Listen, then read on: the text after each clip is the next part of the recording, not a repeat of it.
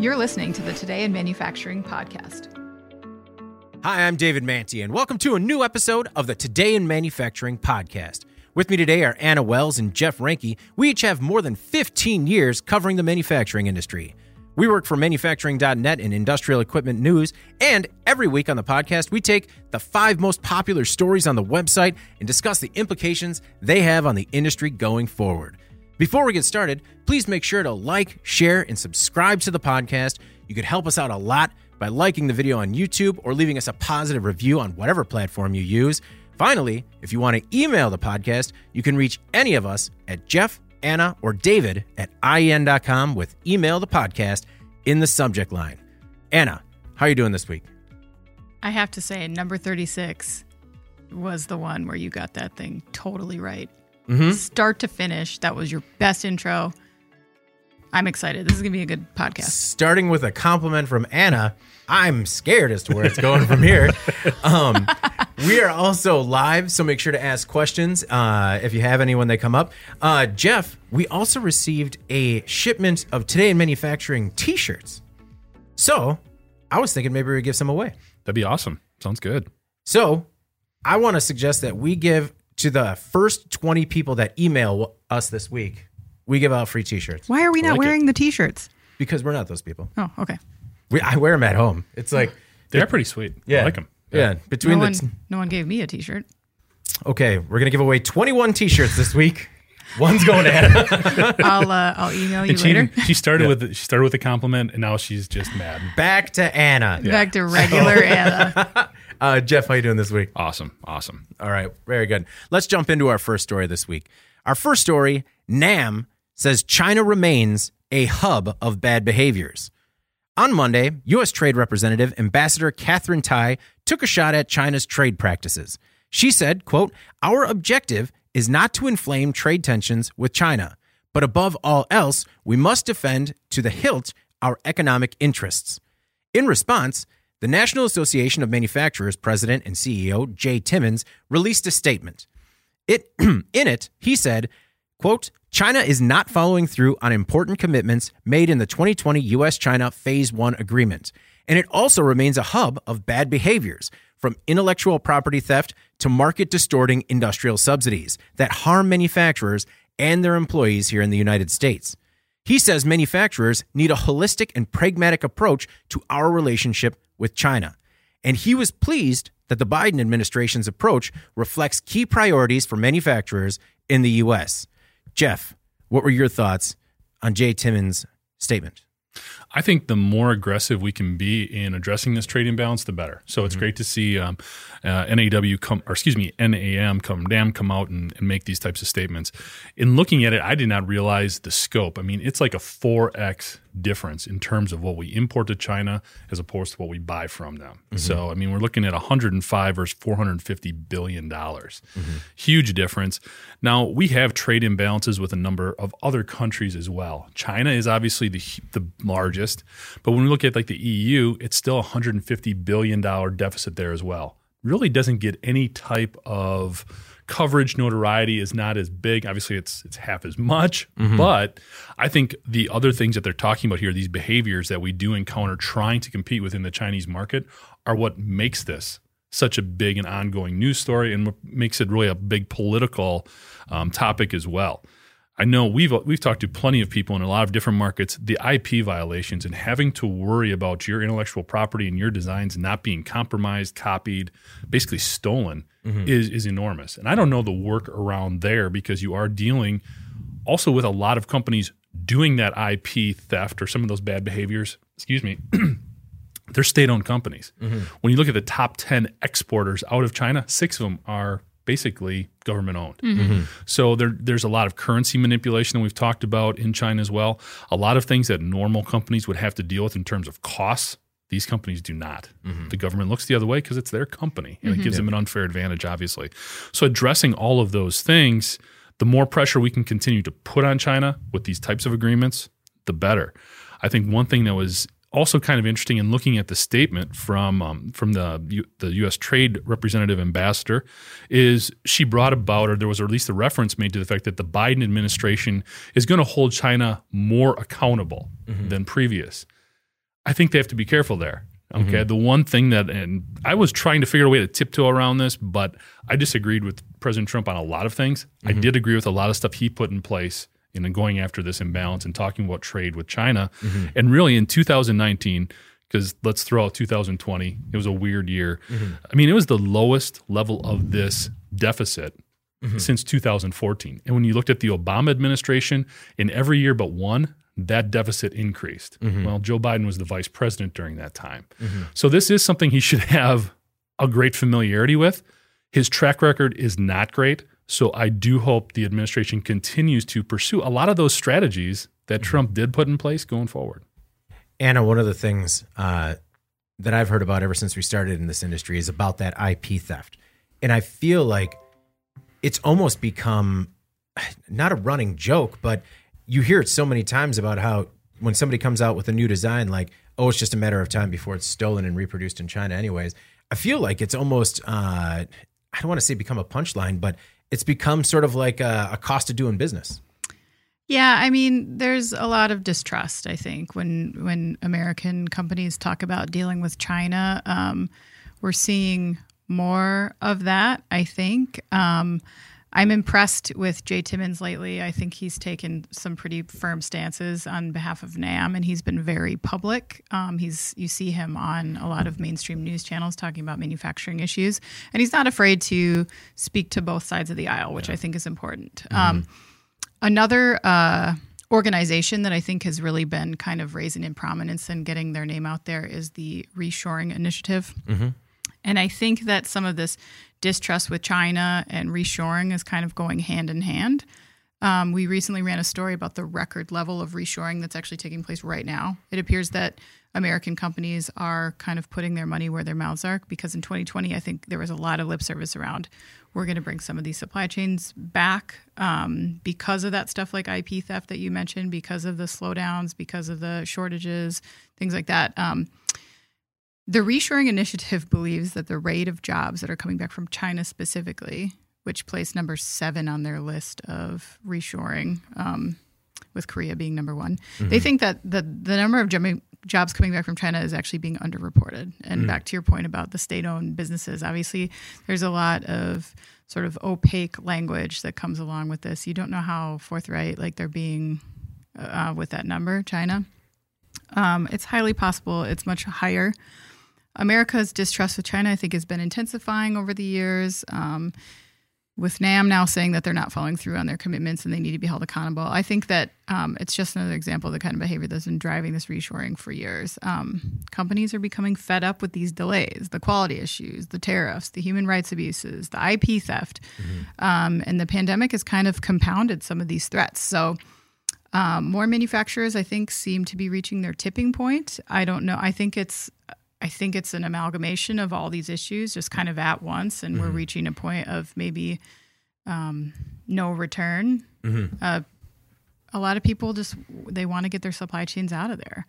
Um, so I think we'll see more of this. Yeah. Um, you know, I I think initially people thought we'll see if companies actually follow through with trying to shorten those supply chains and make some changes because people talked about it forever. Oh, yeah. Especially the IP theft, as Oh, you yeah. mentioned. You know, people talked about that forever. Like, oh, we can't keep doing this. It's just a matter of time before this design gets ripped off, and there's nothing I can do about it. You know, mm-hmm. people are doing something about it now. Yeah. Um, well, it's, I mean, to your point, there are so many other factors now beyond IP theft. And, you know, a common problem we always heard was like uh, the language barrier when you're working with uh, companies overseas. Uh, you know, those used to be two of the biggest pain points, but now it's, you know, people just can't get product Yeah. into the U.S. And it was hard before with customs. Mm-hmm. Sometimes they would hold on to those shipments for a really long time Mm-hmm. for regulatory reasons or inspections Tariffs, or whatever, yeah. tariffs. Um, and it's much, much worse now. So was that list, um, were those jobs that were coming back to the U.S. from China? So, and you're saying that was their seventh on the list? Seventh on the list of countries that are being reshored from. Oh, being reshored from. Mm-hmm. But they think that that's maybe not accurate. And just to probably build on that point, when you look at the number four exporter from China, it's SAIC Motor. Mm-hmm. They do a lot of stuff with electric vehicles. Mm-hmm. And one of the things that the Reshoring Initiative pointed to in their report was the majority of those things coming from Korea and other places in Asia dealt with mm-hmm. electric vehicle batteries, components, other things related to those vehicles. SAIC motor in China, that's that's what they do. Yeah. Mm-hmm. So Well, think about it. Like some of the major hubs that we see going in, the battery hubs, like what is it in Tennessee? You know, where they're establishing these battery manufacturing plants and the entire supply chain right around them in the same area, mm-hmm. just to so they don't run into these issues. Well, we- supply chain visibility has always been sort of a, a critical issue, catch term, whatever you want to say. It's real now. It's mm-hmm. never been more real than in, in the last 18 months. A lot of it uh, made me think of. I don't know if you guys got a chance to read the article. America is running out of everything by Derek Thompson in the Atlantic. I saw it. Yeah. and it was just uh, I thought that it, um, you know, because you talk about manufacturers pushing the issue, where I think we're really at a point where consumers are going to start pushing the issue as well, because uh, you know the pan uh, from the article, uh, Thompson writes the pandemic and the supply chain breakdowns are a reminder that the decline of manufacturing can be felt more broadly during a crisis when we run out of well, damn near everything. And we're talking about like shortages of, I mean, people worry about, you know, toilet paper and canned goods, but when we're having problems with, uh, you know, semiconductors, when nothing is getting made and it has a real impact on prices skyrocketing and uh, availability, especially when there was a little bit more disposable income uh, not being there, I think consumers gonna, are going to push the agenda a little bit more in terms of reshoring. Well, what it's really going to come down to is are they willing to pay more? And we're getting a, we're going to talk about that a little bit more in some of the stories down the line in terms of worker shortages and strikes and what that's going to do to the price of things. Well, if we stop sourcing from a lot of these lower cost countries, are we willing to pay more? Are you willing to pay more? You know, a couple thousand dollars more for a new vehicle because those things were made here in the U.S. the other thing I didn't that I have never contemplated was how many of the containers are made in China. So we're having a shipping container Right. shortage, and ninety percent of containers are made in China. Like of all things to start making, Yeah. make containers. Well, that's where all the steel is. yeah, I, I don't know. Oh, I don't know. Um, I can't. I can't think beyond how they're going to do it. Just first of all, do it. Just make them. Sort it out. Yeah, just make them. All right, uh, Anna, what do you think of that article?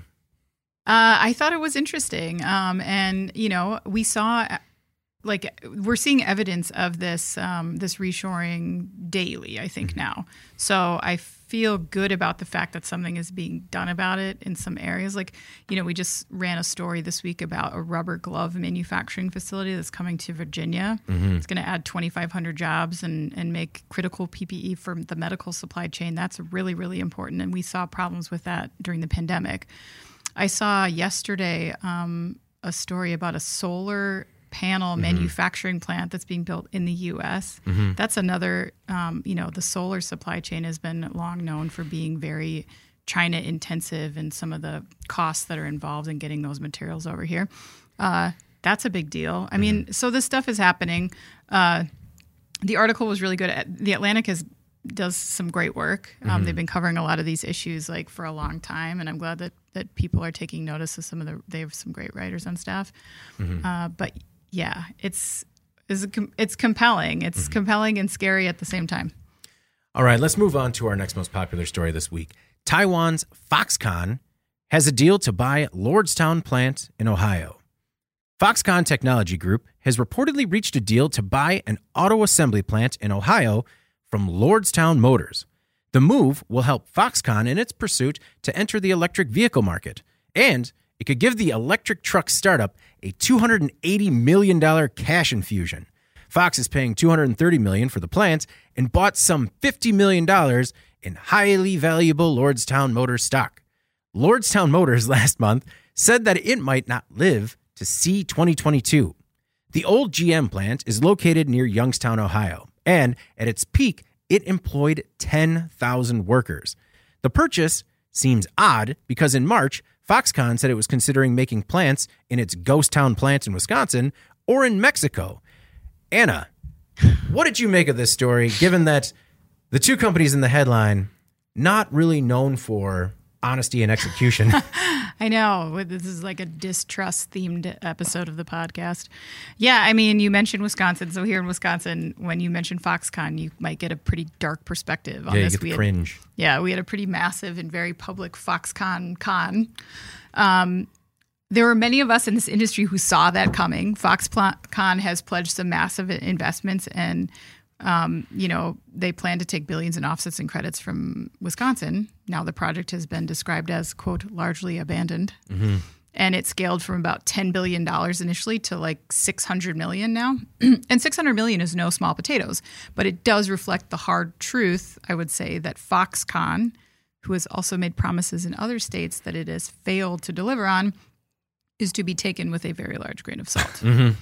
So, what could happen here in Lordstown? Um, you know, the company's in a pretty precarious position, as David mentioned, and I worry that they've bet their future on a company that can't be trusted.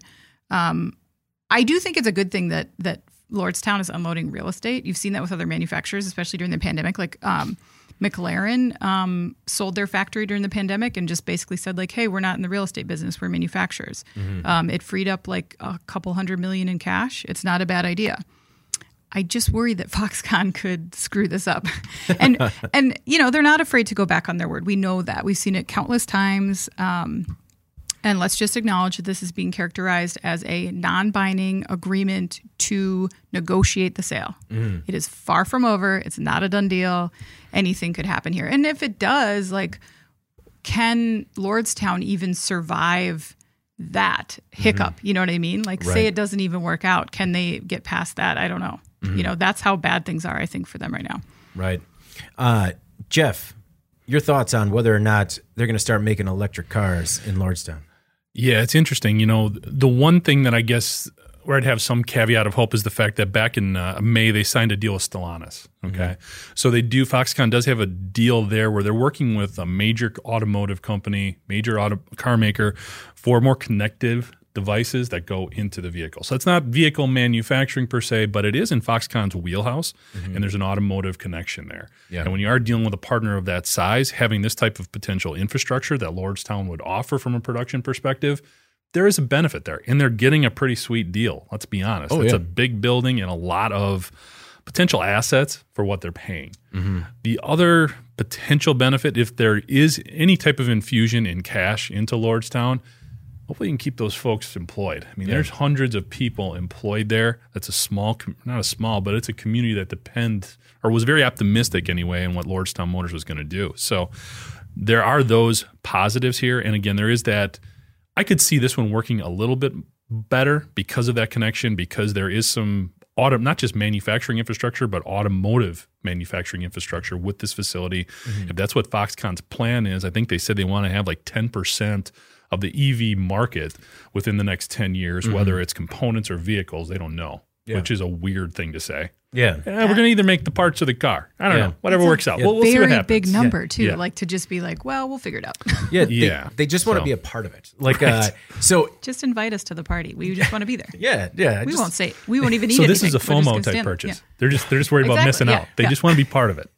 So uh, in May, they signed that deal with Stellantis to for a joint development to uh, what is it? They're going to make infotainment systems, telecommunication and computer system integration, AI intelligent or AI based applications, 5G communications, e-commerce channels, and smart comp- cockpit integration, which all sounded like a better play to me because you know. Let Foxconn, the consumer electronics company, do the consumer electronics. Let Stellantis do the auto, Build the automotive- cars. Yeah, build, make the cars. So, and it just it it's always seemed off to me that Foxconn wanted to get into uh, automotive, particularly EVs. And uh, if you remember, in February, Foxconn announced a partnership with Fisker to make quote the world's most emotion stirring, eco friendly electric vehicles. I don't know. It, they That's a lot of words. yeah, they called it, or they call it, it's still, they still call it Project PEAR for personal electric automotive revolution. Ooh, that is emotion stirring. And so the plan calls for Fisker and Foxconn to collaborate on this new vehicle. And Foxconn said that it wanted to start making more than 250,000 pairs per year with production starting as soon as Q4 2023. I mean, we're in Q4 2021 and we still don't have a car or a plant. So, well, actually, that's not true. They got plenty of plants, nobody in them, and no equipment. But if you're Foxconn, you just say whatever you want, mm-hmm. And then like dare people. Like, you gonna believe it? Yeah. Why not? Well, I mean, they've got enough money. they've Oh, got true. the resources that if they want to get into a market, they can buy their way in. Mm-hmm. And I mean, right now they seem to be really good. Well, they were at least good, really good in Wisconsin and manipulating a lot of tax dollars to to get support for what they want to do. So It does it. Is there that much sort of like fast money in EVs right now that that's why we're seeing so many a startups in electric vehicles and also other companies trying to get into the market? I mean, everyone is under the same regulatory requirement, and the, that timeline's getting shorter and shorter. So, yes, I mean, I don't know if I'd call it fast money, but there's a lot of money to be had. I think there's also a lack of confidence in the major automakers in terms of really making a dent because they've had how long to do it, Oh. and they haven't. Yeah. I mean, let's be real. GM thinks. I mean, we ran a story about GM's big goals in terms of EVs being a part of them doubling their revenues in the next couple of years. Yeah. Well, they're not doing it yet. I mean, they just had their most important EV recalled. Yeah. So that's a problem. Ford, maybe, but they've got a limited number of EVs out as well. And then Toyota's struggled. They've they've never had a clear vision on their electric vehicles. So I think it's more opportunity that stems from a lack of confidence in those big guys. The little guys are going, well, if they're not going to do it, maybe we can. Mm-hmm. Foxconn's not a little guy overall. They've got tons of money to throw at something. They've got somebody who knows how to build the shell. They can put all the stuff inside. Yeah. I really enjoy like these grandiose statements like we're going to double revenue or sales within 2 years. And then forward-looking statement. Yeah, whatever. I mean, you just got to come out and say it. Ah, see if they check back in 2023 or whether or not we made the car. They're like, we can do whatever we want, and people still make agreements with us. That's right. So we'll just keep saying whatever we want. What I mean, what no is- one has checked that we did this a bunch of times and none of it worked. Yeah, I mean, that was so far away in uh, Wisconsin. yeah, it was 2017. It was a long time ago. Uh, what is that negotiation like but with Lordstown and Foxconn at the table? And they're just talking to each other like, no, but but really though, right? Like and like you stay here, I'm gonna cash the check real quick. Uh I th- I don't think it's worrying about cashing the check. It's more about how much is the check actually going to be. oh gotcha. They might say it's two thirty and then give them a check for less. Take it or leave it. Yeah. All right, our third most popular story this week. Hypersonic missile passes crucial flight test. A few weeks ago, an elite team finished the first free flight test of the HAWC, or the hypersonic air breathing weapon concept missile. Raytheon worked with Northrop Grumman to build the prototype for DARPA, and the test was a success. The HAWC was released from underneath the wing of an aircraft. Seconds after it deployed, the missile's solid rocket motor boosted it to su- supersonic speeds. The HAWC's scramjet engine ignited and accelerated the missile to hypersonic speeds above Mach 5. The successful flight is the next step toward the eventual tech transfer to the U.S. Department of Defense for the U.S. Air Force. Like we've seen with autonomous weapons, hypersonics have become the new frontier for advanced weaponry.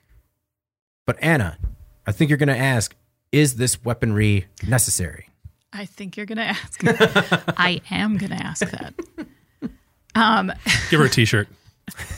she just earned a T-shirt. Yeah, somebody, I'm going to put, put that on right now. Um, it's my understanding that the U.S. has several hypersonic weapons in development, and that Russia and China have also each developed a hypersonic weapon and are working on missiles as well. Um, it's, so it's a bit of an arms race, though some have questioned the practical applications, as you alluded to. For example, and I'd like to get everyone's take on this, but I read one take on the Union of Concerned Scientists All Things Nuclear website that said um, the precise capabilities that United States hopes to gain from hypersonic weapon development remains unclear. The Department of Defense has yet to articulate a clear need for these weapons or a mission that ballistic missiles, perhaps equipped with maneuverable reentry vehicles, could not accomplish more cheaply and effectively.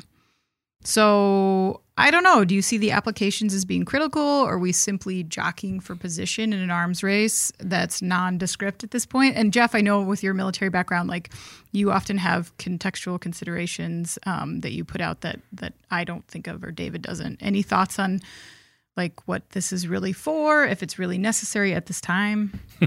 necessary is always tricky, right? Because mm-hmm. it's there is a always a race, and when you're looking at Russia and China doing stuff right now, Russia, I believe, has the fastest missile on the planet. It's like Mach two or 3 mm-hmm. Okay, so when you look at Mach five, you're looking at something that goes a mile a second, which is kind of mind blowing.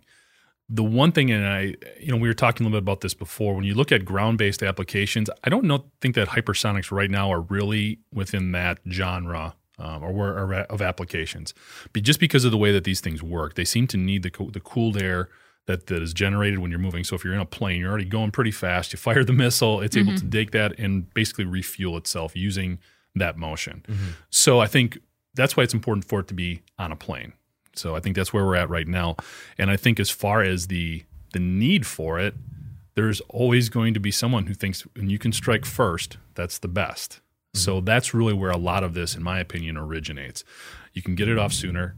Right now, there's really nothing out there that can detect, or I should say, stop. They can detect it. They'll know it's coming. You it's just moving Mach five. Yeah. Mm-hmm. So there's nothing that can shoot it down reliably right now. There's been a lot of different theories even on how you would even go about trying to stop a hypersonic weapon. Mm-hmm. Because uh, I know Boeing, I think Boeing was one that they had, they're trying to figure something with satellites around, you know, around the Earth, around using space, but they think that might be too slow mm. s- because it's too far to go. Mm-hmm. So when you're looking at that, one of the things that so as far as coming out in terms of how applicable it is, how important it could be, yeah, if you can strike first and they can't get to you, that's a huge advantage. The other thing is I think there's going to be applications that go beyond weaponry with this type of technology that we can use to propel something. Mm-hmm. Whether there's people in there, whether it's supplies, whatever the case may be. I mean, if you're using hypersonic technology to launch supplies, I mean, think about that.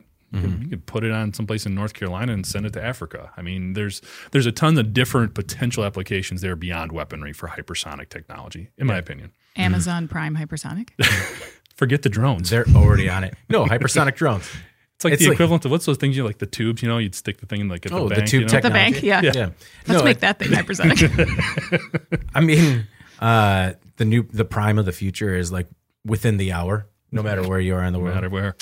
The other thing I was just going to say too is I do think this could potentially stir more conversation about who responds because it's so fast. Once you do detect it, you're going to need to respond very, very quickly. Can you trust a human being to do that? Are you going to start getting into like that AI assessment of things? And then that opens a whole nother yeah. uh, dialogue. As long as it's AI defense, not AI You're still, retaliation. sh- you're still shooting something. Yeah, So- yeah.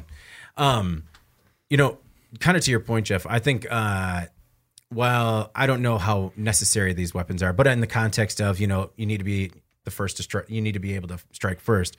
I do like the idea of advancing this technology so that way it can go into something else. You know, uh, as I've said before on the podcast, I'm a big, um, I'm excited by hypersonic technology, and whether or not we'll see it realized in our lifetime or not is yet to be determined. But the idea of it speeding up travel, um, I find to be very exciting. Yeah. You know, I think it could be revolutionary. Um, I also thought that this particular um, contract, you know, it was a, a two hundred million dollar contract that Raytheon and Northrop are uh, are working on. So, um, hopefully, based on what they come up with, this like sort of um, HAWC technology, you know, goes into something else, and it comes from a long line of technology actually. So.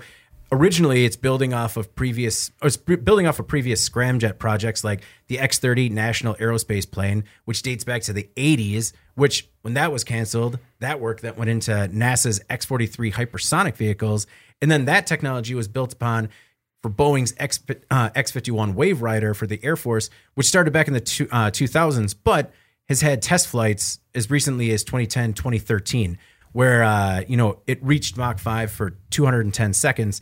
And I mean, it just made me look at this in context of, you know, they started working on this back in the 80s, finally saw it mm-hmm. realized in a real aerospace application in 2013. And so whatever they're doing with the HAWC program now, it might be another, you know, 25 years before we see it actually come to fruition in any real tangible way. Right. But mm-hmm. uh, I don't know. I think that's exciting and could stand to make a big impact. Mm-hmm. But to your question as to whether or not it's necessary, I mean, Who decides? yeah, Yeah. I mean, in in my opinion, there's no reason to go. This is how we push stuff forward. Yeah. If you want to get the, the most, I shouldn't say easiest, but the most straightforward application right now is for a missile. Mm-hmm. We take that and we go from there. yeah. So I think it is, yeah, I'll say it is necessary. Okay. Okay. Let's move on. All right. Our next most popular story Chinese automaker sells SUV under the Dodge brand. Chinese automaker GAC Group is making its first significant vehicle exports to Mexico. What is interesting is that the SUVs will carry the Dodge brand name and will be sold by Dodge parent Stellantis at its dealerships in Mexico. The Dodge Journeys were designed by GAC and built at its factory in China. GAC hopes to sell 4,000 Journeys in Mexico this year, company officials hope to create a foundation throughout North America with an eye toward the U.S., long a target for China's auto giants. Anna, is GAC's entry to the U.S. market going to be the Dodge journey? Uh, I don't think so because the Dodge Journey was discontinued in the U.S. last year because no one bought it. and if you like saw a picture of it, you would. I mean, I don't know. It's like, like even the most recent model year was panned like so hard by the critics, and they called it outdated and boring, and everyone hated it. But it was pretty much the cheapest like three three row SUV that you could buy, and still. It only saw, sold 40,000 units in 2020, and that by comparison, like Toyota's top selling RAV4 sells that many in a month. So the journey was kind of a dud on the US market. And now Dodge is trying to sell it in Mexico, where the demands for US made quality and top features are not as high and competitive, or, you know, competition is not as intense. Um, some commenters on our website called this a bad move, and I just don't see it. Like, mm-hmm. Chinese companies have been building vehicles for a long time. And the idea that there will be quality issues lurking behind the Dodge brand doesn't really account for the fact that China has a sizable auto industry already. I mean, in 2019, China accounted for something like 30% of global vehicle production. They are not new at this. Secondly, these cars are not being sold in the US. So if you don't want them, please certainly don't move to Mexico and buy one. Okay. But they're not, I mean, like I know people are like, what what about the future? What's this mean for the future? But for now, it's really a nothing issue in my opinion. I don't see the problem. Uh, Dodge or Jeff, is it smart for uh, the company to sell, essentially license the Dodge brand? Well, it's what they do. Um, GAC is basically, as I understand it, sort of a contract manufacturer for a lot of big automakers in China. They make cars for Toyota, they make cars for Honda, and they sell them in China. So those are two brands that have extremely positive reputation um, as far as reliability goes. So I wouldn't be worried about there. It was an interesting choice as far as the vehicle to pick. Like Anna was saying, I mean, as far as mid-size SUVs go, this was like it wasn't even in the top 30 for sales, which says two things. Number one, it wasn't even in the top 30, but there are more than 30 options for mid-sized SUVs right now. So That's dumb. insane. Um, I think it's if you're looking at just from GAC's perspective, this is kind of like a win-win, right? They're basically taking a vehicle where there's no pressure because the sales haven't been there before. They're not asking for a ton, but it does give them a footprint, gives them a place where they can go in, um, build some cars, and they're close to the biggest market, consumer market, not car market, maybe in the world. So I think it's smart on their part. I don't think we have to worry about GAC being a huge player in automotive in the U.S. automotive market right now. But down the road, who knows? If this works well and we continue to see um, the big vehicle makers struggle with either different types of models or with electric vehicles, and they've got a lower cost supplier like this or manufacturer, who knows? So, the new Dodge Journey is based on the Trumpchi GS5, which is a compact cross- crossover produced by GAC, right? So, the 2021 model of the Trumpchi GS4 Plus was launched earlier at the 2021 Shanghai Auto Auto Show. What I was wondering is, are these already made and they just swapped the branding on the car? My understanding is basically the automaker says we want to put out this type of vehicle in China. Mm-hmm. We want to get there, and GAC is the one that's going to make it. Mm-hmm. Toyota's not going to make stuff in China. That's Yeah. it's just not going to happen for all those reasons we just talked about before. Mm-hmm. The, the bad environment there. So yeah, I mean, when you look at the vehicles that GAC looks out, if you puts out, if you look on their website, they look pretty similar Yeah. to to a lot of those Toyotas and Hondas and other um, similar vehicles. So another thing, Anna, that it made me think of is we cover a lot of these lower cost cars that are never going to see the light of day in the U.S. market, and because there's always whenever we covered like when we covered the Opel uh, Opel Roxy SUM EV, Yeah. um, you know, it got a lot of chatter on the site, but it's primarily going to be available in Europe. And it's still, I mean, you know, but it's an elect- a new electric car that's going to come in under seven dollars. So it's great to stimulate the conversation, but I feel like at the end of the conversation, it's always, but it's not ever going to be here. Right. And I think that has nothing to do with country of origin. It has everything to do with the US does not have a market for those tiny cars at this mm-hmm. time. Maybe someday that changes, but not now. The other one that I remember getting excited about, and I don't know if you guys remember it, but the Tata Nano mm-hmm. from Tata Motors. Yeah. because again, primarily going to be sold in India, but it was a car that was twenty five hundred dollars, mm-hmm. and so that got a lot of people talking. And it's just like you know, everyone's talking about whether or not it'll be supported in the United States. And it's like it's never coming here, and no matter what. So, but uh, but I like that Yeah. it, you know, uh, I thought maybe it at least inspires automakers in the U.S. to think that maybe it could be done a little bit differently. Sure. Maybe not. I think I- the I think the U.S. auto lobby would have a lot to say about a twenty five hundred dollar Yeah. import coming in. I don't see that happening anytime soon. Um, Jeff, to your point as to whether or not this makes them one step closer to going to the U.S., according to CNET, GAC Motor really wants to sell cars in the U.S. But between the current political climate and consumer attitudes towards Chinese cars, it doesn't seem like a realistic possibility.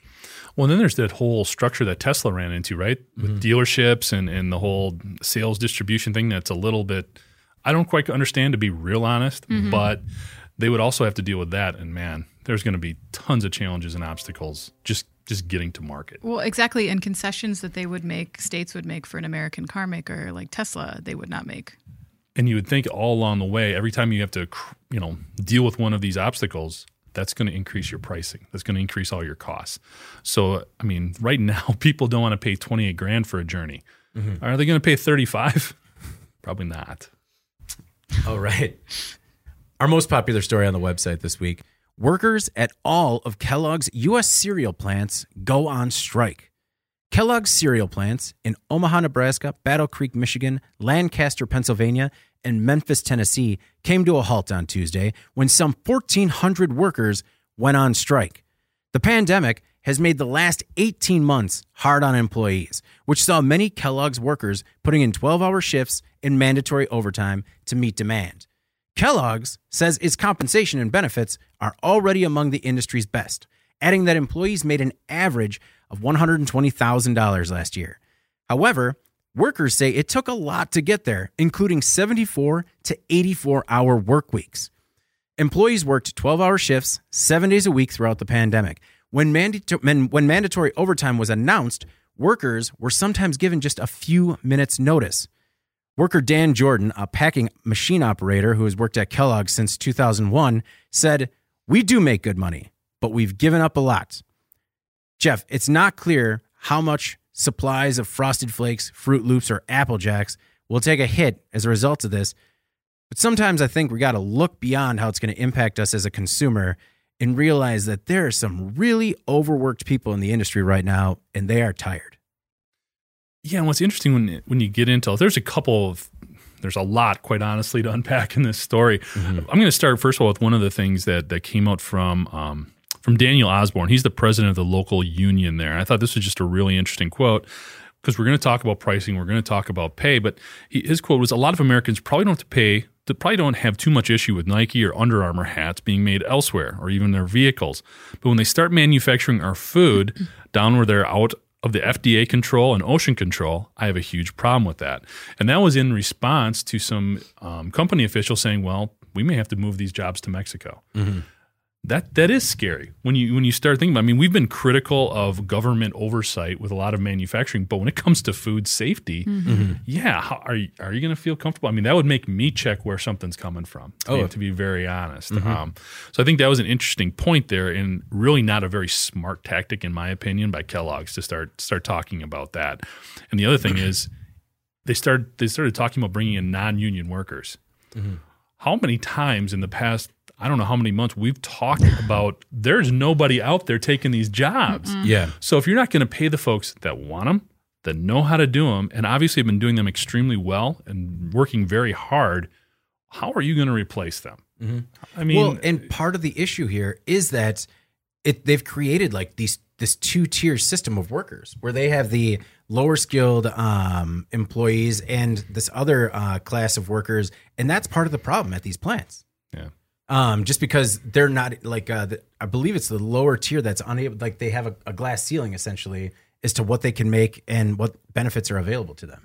So I mean, if that's already part of the problem, how are they going to bring? Well, and that's people? part of the negotiation because a lot of this they call it the, the strike of a thousand cuts type thing because it's mm-hmm. been all of this stuff that's been going on, and really, it's more about treatment. And, th- and this mm-hmm. is this is not uncommon. We talked about this with Frito Lay as well. Yeah. it's not all about money. It's about give us a decent working environment, treat respect what we want to do in terms of hours, healthcare, things of that nature. That's really at the core of this.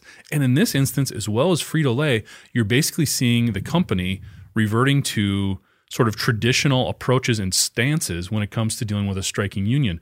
We're in a different world now. That stuff just does not apply. No, uh, Anna, I think you would agree that uh, we've talked a lot about how the pandemic has ch- pandemic has changed a lot of things, and we've talked about we back as recently with the Frito Lay thing, talking about workers becoming more emboldened, and I think this is just another example of a that happening and b a workforce just reaching its tipping point. Definitely. Um, and I agree with a lot of what Jeff said. I mean, the company does run a risk here in saying that this won't impact operations, that they will bring in their own non union workers. They may wish to do that and plan to do that, but the reality may be drastically different. Um, I, you know, the reference that Kellogg's makes to an average annual salary, I think we need to, I, you know, talk about that a little bit. I think that was misleading. I think it was intended maybe to sow some confusion or maybe some resentment um, on behalf of the public because it's such a high number. And it's not a very detailed claim because if you look at it really, I mean, the kind of hours these uh, workers are putting in, as you mentioned, 70 something to 80 something hour work weeks, 12 hour days, seven days a week. So let's take that 120 and cut it in half because these these people are working two jobs essentially. Yeah, So it's not fair to assess it in that way, I don't think. Um, and you know, they're saying that that as you mentioned that sometimes they're getting like a few minutes notice on overtime. Like that is just bad management. You mm-hmm. know, that's not I, I don't believe that that's necessary. And if you think about how the pandemic brought to light some of the challenges that working parents were already having, you know, think about that scrambling to make arrangements for your kids. Maybe you can't pick them up from school because you just found out you have mandatory overtime five minutes ago. That is not justifiable. Mm-hmm. when we know how high tech production tracking is these days, get a freaking and on board. You, you know, like, Yeah. no mm-hmm. wonder they're angry. I, I just think it also, like, underscores what we've been learning more and more over the years and that that compensation is just a small part of the picture and i think you mm-hmm. mentioned that too like workers want to be paid well of course but the pandemic also sort of compounded this narrative around people want work life balance that's really important to everyone they want to have a job and they want to have a personal life too that's not too much to ask mm-hmm. and i think that the the companies that are seeing these strikes happen in, in their workforce that, that aren't typically striking. You Yeah. know, the food industry, as as we've learned, is they're they're not known for worker striking. These workers are fed up. We need to deal with it. Kellogg's cereal workers haven't gone on strike since 1972. Yeah. Yeah. So, and you're right about the work life balance. And I think part of it, I don't know if these workers were being taken advantage of or just a victim of the circumstance. Because for 18 months, these were essential employees, right? These people were treated or talked about in the media, at least, as heroes. People would uh, go the extra mile to show appreciation for these uh, these workers. They were getting paid for it, but I think that appreciation is over. And I think that burnout is so real that it is just not a sustainable model that was happening at uh, Kellogg's. And I, I don't think they should be surprised. You know, I don't. I think talk about bad management.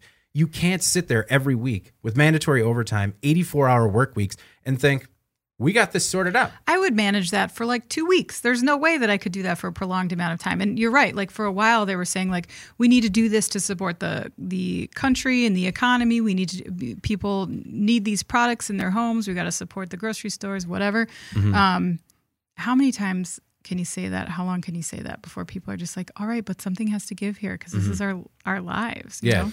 So let me ask you guys something here. So when I think of Kellogg's, the first cereal that comes to my mind is actually Raisin Bran. Okay. So you're in the store, you're looking at Raisin Bran. Kellogg's is going to be one of the higher priced versions of Raisin Bran. There's going to be all the generic stuff and all that. There's going to be a price discrepancy that you'll absorb because you th- feel it's a better quality product than some of those other ones. Two full scoops, Jeff. Two full scoops. Hmm. Absolutely. They say it on the box.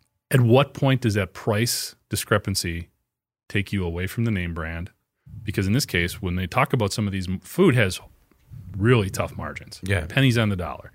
So if they need to increase wages or anything like that, or do things that are going to cut into operating costs, hire more people, whatever the case is, that is going to result probably in an increase in price for mm-hmm. that product. So at a consumer level, how much of that are you willing to absorb? Because not everybody's going to understand the backstory in terms of why prices went up. Mm-hmm. They're just going to know the store raised prices. Yeah. So if you're looking at it from Kellogg's perspective or just the consumer perspective, that is something that needs to be taken into consideration. But like in your mind, what is that? Do you have that like an, an amount that you're willing to still pay for the higher priced product? Uh, no, but I when it comes to cereal in particular, I am fine with the generic alternative. Right. Um, which and I always have been. So I've always been a cost conscious consumer, and I'm already essentially priced out of most of Kellogg's um, products as a result. Um, so for me, that's not a breaking point. Um, how about you, Anna? I don't know that it's clear though that this is the issue that would cause the price increase. We see a lot of food companies raising their prices because their cost of supply is going up, like their raw materials or you know food uh, costs are up. Um, it's not clear that that this worker situation would be the root of that. I mean, there are a lot of these people are just saying we don't want to work so much. Um, Yeah. Haven't food prices already gone up substantially in the last few months? They have, yeah. Absolutely. Yeah. So, and I mean, uh, at some point, anything can cost too much. But I mean, Kellogg's has got to figure it out. Everyone's trying to figure it out right now. But we've seen, I don't think when Kellogg's comes out and says that the company's compen- compensation and benefits are already among the industry's best, well, that might not be good, ab- good enough anymore. Well, I think that's probably dated. Okay. Yeah. Mm-hmm. And again, we're in a new age here. So But it's like everyone, uh, as I talk to manufacturers, and I'm hearing a lot of the same things, you know, like, oh, we increase wages 10%, you know, all the things that they're doing, and they're still not getting any movement. Well, keep trying, you know, like, uh, you got to keep trying new yeah, things. don't like, stop. yeah, uh, it's not just like, oh, it's over. Um, I mean, we've talked about it before too, but cereal has already like taken a he- heck of a hit. Like, uh, it was down incredibly. Like, uh, it was down a lot until last year when schools closed, and then uh, cereal sales went up seven percent.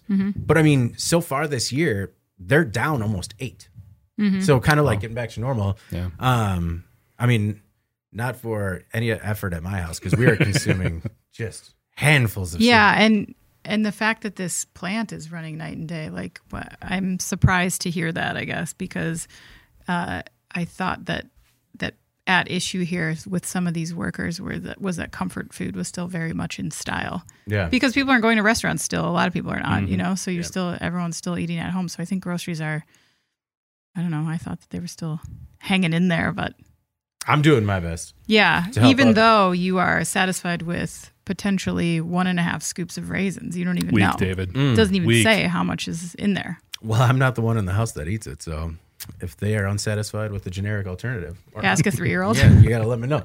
Um, so that two tiered system that I had mentioned earlier, just to give a little bit more on that, it actually gives fewer benefits and less pay to newer workers, Right. which has been a big part of the problem. And I don't think, I mean, if Kellogg's comes out and says, "Well, we're paying the ones that stick around more than anybody else," and it just takes a lot to get there. I don't know. I think it's just Well, I think that's where the union the union wants a little bit more just conversation. They just, Mm-hmm. I mean, like you said, it's been 72 since they've really had to do something radical in terms of getting their their labor agreement worked out. Um, so if this is what they have to do to get people's attention, that's what they're going to do. and it's really hard. We've heard it all the time. It's really hard to get manufacturers past, and not just manufacturers, a lot of companies past the "this is how we've always done it" mentality. All right, let's move on to in case you missed it, uh, the segment where we like to talk about stories that maybe weren't as popular on the website, but still could make a big impact on the industry going forward. Uh, and if you guys are cool with it, I was going to go first. No. Kind of says a lot about things around here, but it's fine. Well, since no one has anything to say about it, I'll go first. um, toy makers are racing to get products on shelves amid supply clogs. The Basic Fun Company did something crazy this week. Basic week. fun. Basic Fun. Yeah, we're not even talking about Yeah. the top tier fun It's companies. not that This is fun. it's just basic like fun. sort of your basic Yeah. fun. It's okay. Well, Do either you way, like your job? It's pretty basic. the Basic Fun Toy Company decided to ditch one third of its Tonka mighty dump trucks in China. Now, transportation costs are exploding to about 40% of the retail price. A Tonka truck costs $26. Last year, the transportation co- costs were only 7%.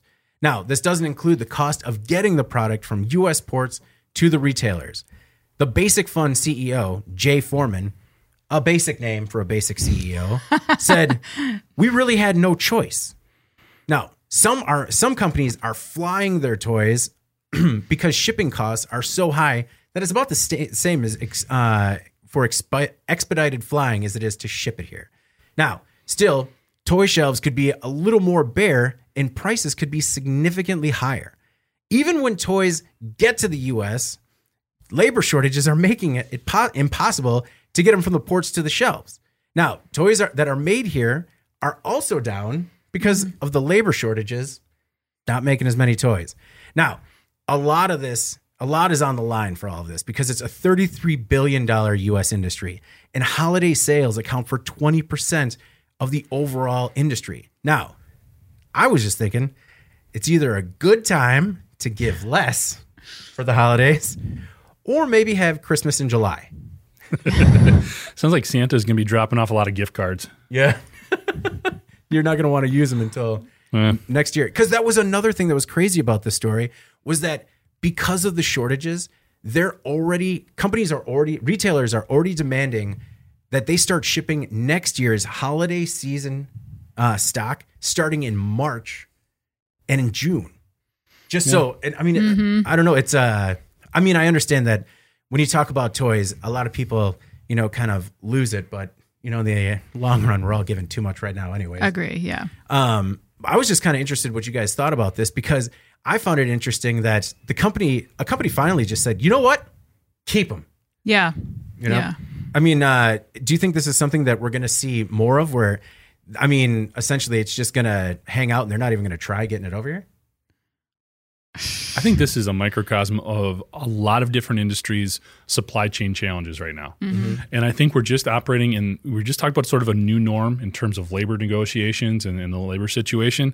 Same thing with supply chain. There are some industries that are just going to have to not reset, but just uh, reacclimate themselves to a new normal Mm-hmm. because this is, toys aren't the only industry that's having this type of problem. Yeah. I think it's it's obviously coming into focus because of the time of year and the seasonal demands, and people probably don't appreciate the number of jobs and economic activity tied to all of that holiday spending. Sometimes mm-hmm. they're thinking about, well, it's exclusive to stores, it's exclusive to delivery. No, it gets into manufacturing, it gets into a lot of other areas. So it's interesting that it's hitting now, and I think there's more depth on it within mm-hmm. this article, which was really interesting there's a lot of other supply chains seeing the same type of dynamic right now. Now I don't know if they're dumping as much stuff like mm. that, just leaving it where it is. Yeah. And at some point that's going to come back. Yeah. But definitely those those issues in terms of getting the product to people's consumers' hands. Yeah, it's mm-hmm. Well, talking about the logistics industry, didn't like it was like five different industry groups got together and wrote a letter saying like, "Hey, we're all burnt out too." Yeah. and it was it was like what airlines, trucking, mm-hmm. uh, all came out and said like, you know, we're almost done with this also. And I mean that I know that it's a lot of uh, you know they're trying to get attention, but that could be makes make for some real hairy uh, environment during the holidays. Yeah. I mean, it's a good point. And with the truck driver shortage, like, who's going to drive those Tonka trucks? If They, they're, I mean, yeah. Need to get them there.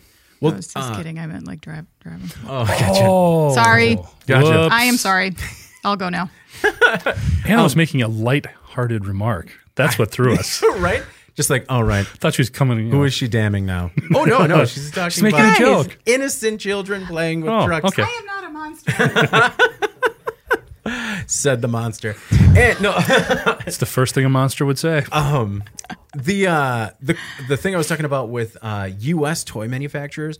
Another thing the article mentioned is that they're still making toys, but because of the labor shortage, there's a bunch in their product lines they can't even produce mm-hmm. because some of these toys take six or seven workers to produce. They only have two or three, and so you're going to see a lot more basketball nets. They said instead of like much more complicated oh, toys. oh, sure. Yeah. The basic stuff. Yeah.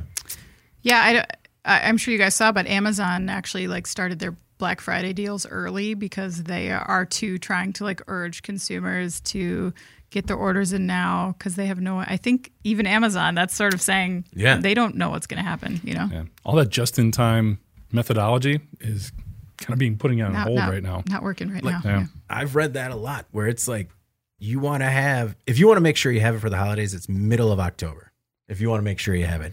And I don't know how you guys do it, but I'm a December 21, you know, like with a full list still to go. Well, my kids, um, they are working on their Christmas lists throughout the year, but there's always like an updated version that gets uh, issued like every month. So I don't like I it, whatever they ask for now is not going to be like what they really really want in December. That's the hard part about it with little kids. I feel like. Well, so that was another interesting. Sorry, we can get off this topic in a second, but like, He's what not going anywhere. What happens? What happens every year? There's like some toy that breaks out and is the Furby, the Tickle Me Elmo. You know, the toy that nobody saw coming as the popular toy.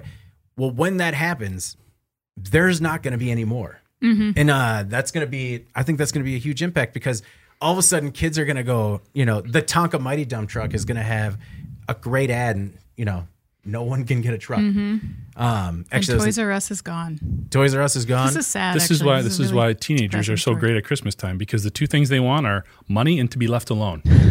and I don't have to worry about going to any place for either one of those.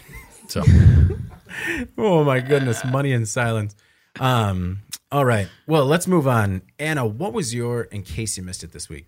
Uh, I'm gonna hit you guys with some more cereal talk. I hope that's okay with everyone.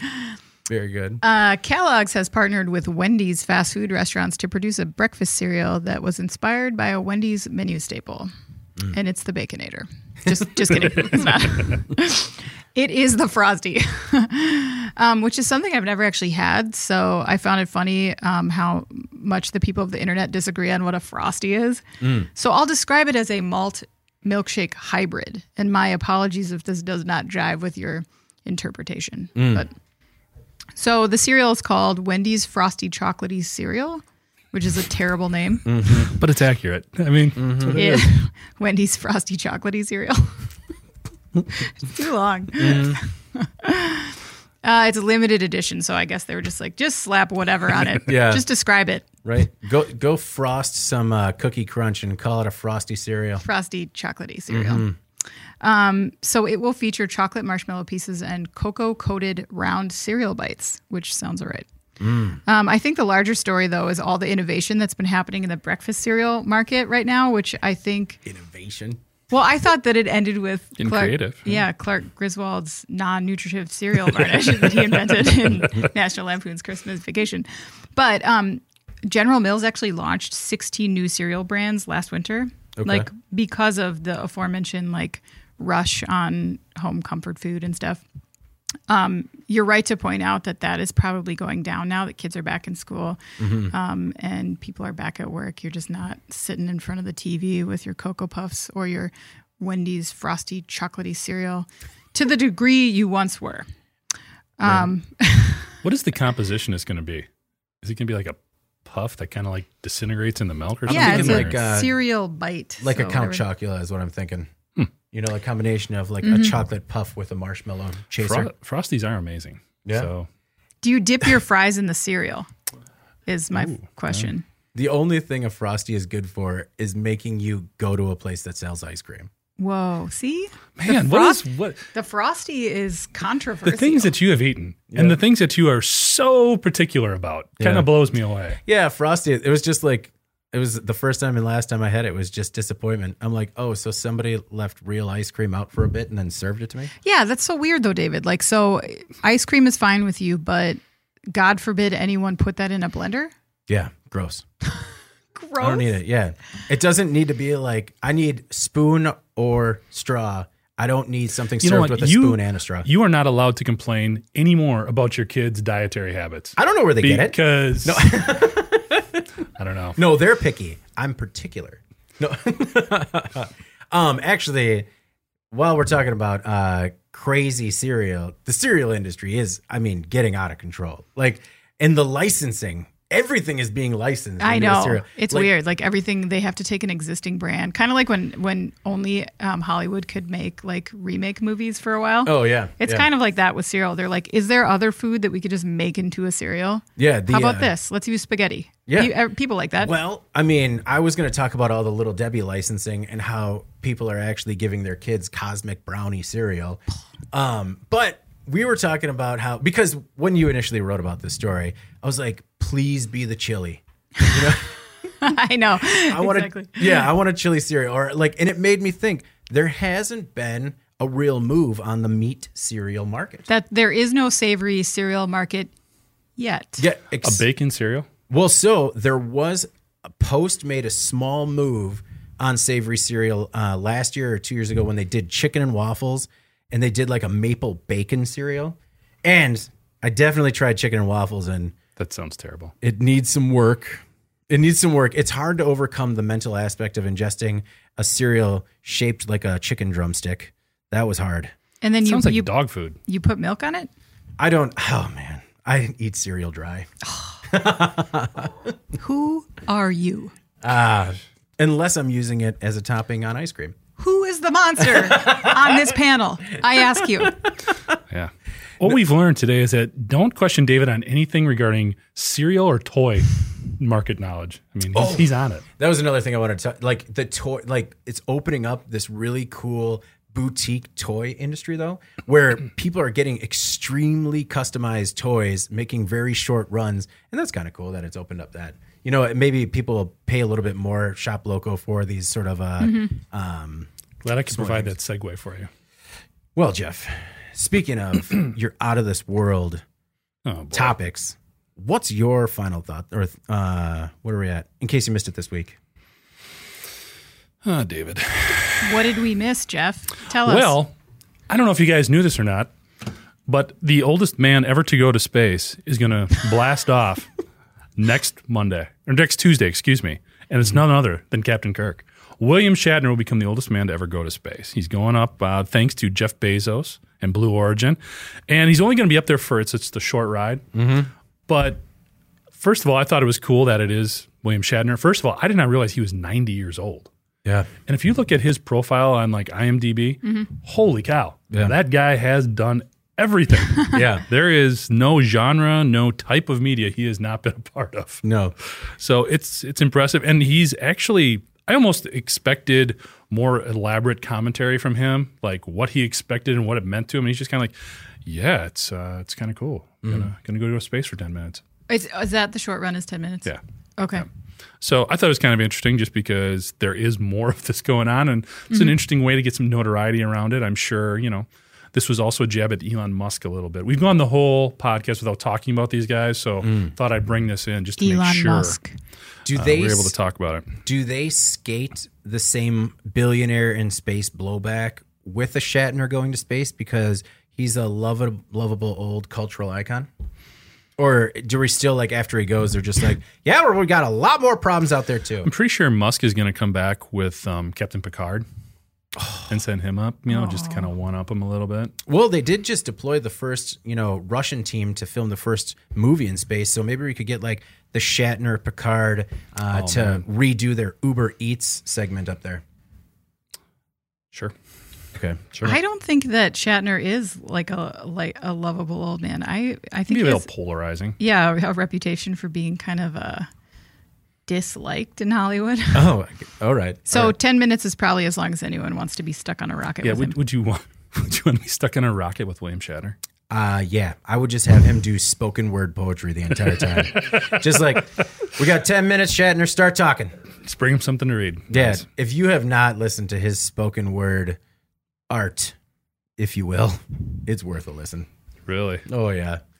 It is, uh, it is very good. Uh, he's like the king of the long pause, right? Oh, yeah. Yeah. Yeah. And it's just like, you know, he was like smoking and drinking in a dark room and he's not reading off anything. He's just going free association. Just like darkness, space, darkness and space, quiet. I'm still thinking of Jim Carrey's. still thinking of Jim Carrey's impression of him was always the best. Yeah, I don't. Uh, as we just fall apart here. Yeah, that's all right. Uh, Jeff, for those not watching, Jeff had a real near miss with a new expensive machine. There was some panic in his eyes.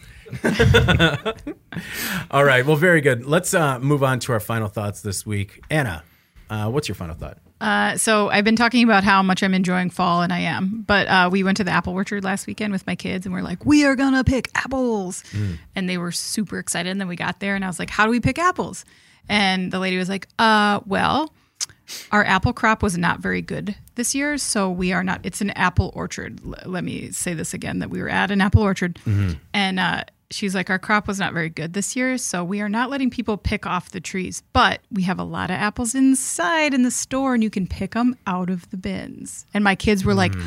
We hate this. Like they were so disappointed. I'm like, I'm sorry, guys. We'll try to find another orchard next weekend. This is super lame, but um, so we got a lot of apples. We have been eating them. They are delicious. But I really wanted to pull them off a tree. Yeah, you still. I mean, what's interesting, and that's always been my issue at an orchard, is that you still came away with probably more apples than you were anticipating. We we got a peck. Yep, you always got to get a peck.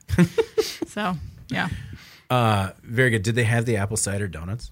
yeah, we got those. We got like forty five dollars worth of apple items. We got cider. We got donuts. We got a peck of apples, and um, everyone got a little pumpkin. You know, like the tiny pumpkin Oh, yeah. that they put in their room, and then wrote on with markers. I got to imagine that they weren't advertising the fact that you cannot pick the apples. They were not. It's just like, come for apple picking out of a. That we have already done. yeah. We can't afford baskets, so they're It's just like- dirty five gallon buckets. I was like, did I just pay to go to the grocery store? Like I yeah. already do this. Oh man, uh, Jeff, what's your final thought this week? David, I'm going to have two final thoughts. You're just going to have to be okay with that. I am okay with it. First one, actually, if anybody has not seen the industrial distribution um, top 50, big 50 list, um, it is great. Um, it's a video that we do every year. Anna and Mike Hockett put it out, break it up into three different videos, counting on the 50 biggest distributors. I always look at it just because there's a ton of market knowledge in there, just both the industrial sector. I think it's, I think you guys did a great job with it. Um, Eric and Alex did a great job putting it together too. So if you get a chance to go to inddist.com, check it out. Thanks, Um, Jeff. Definitely Yeah. worth it. Um, it's good. Good work, guys. The other thing, which is on all of our minds right now, is playoff baseball. The Milwaukee Brewers. Sorry, um, Atlanta Braves fans. It is the Brewers in four for this first one. I'm calling it right now. Man, that is an aggressive call. Nah, confident. Nah. Confident. So you're saying, uh, so you're saying that if we string uh string this podcast for another hour and 36 minutes, that's okay, but we can't go an hour 37. That's when the game Sure. starts. Sure. That's when the game starts. I gotta edit it, so let's wrap it up. All right. Well, because we love our video producers, we're going to wrap it up this week. I don't have a final thought. I was going to uh, piggyback off of Anna's and say how we're going pumpkin, uh, possibly going to get uh, to a pumpkin patch this weekend. But we've been like possibly doing that for the last three weeks. So You could just go to the store. is it, I can't. I can't. I mean, but you know, pumpkin picking has never been. We've never actually gone in a field and done that. It's just like you go to the the whatever trailer you want in size. Yep. And mm-hmm. that's where you go and try not to drop it on a child. Yeah. That was a reality I didn't know existed. Also, you can't send them down a slide without holding them. They go pretty quick. Learned that one on an oversized slide last year. All right. so, everyone, stay safe and be good to each other. All right. Before we get out of here, please make sure to like, share, and subscribe to the podcast. To email the podcast, you can reach any of us at Jeff, Anna, or David at IEN.com with email the podcast in the subject line. Remember, the first 20 people to reach out will get that free Today in Manufacturing podcast t shirt. So let us know your size. Otherwise, Anna's going to get one too. Maybe. you can also make sure to subscribe to our daily and weekly newsletters. Make sure that you get the podcast in your inbox first. All right. For Jeff and Anna, I'm David Mantey. This is the Today in Manufacturing podcast. We'll see you next week.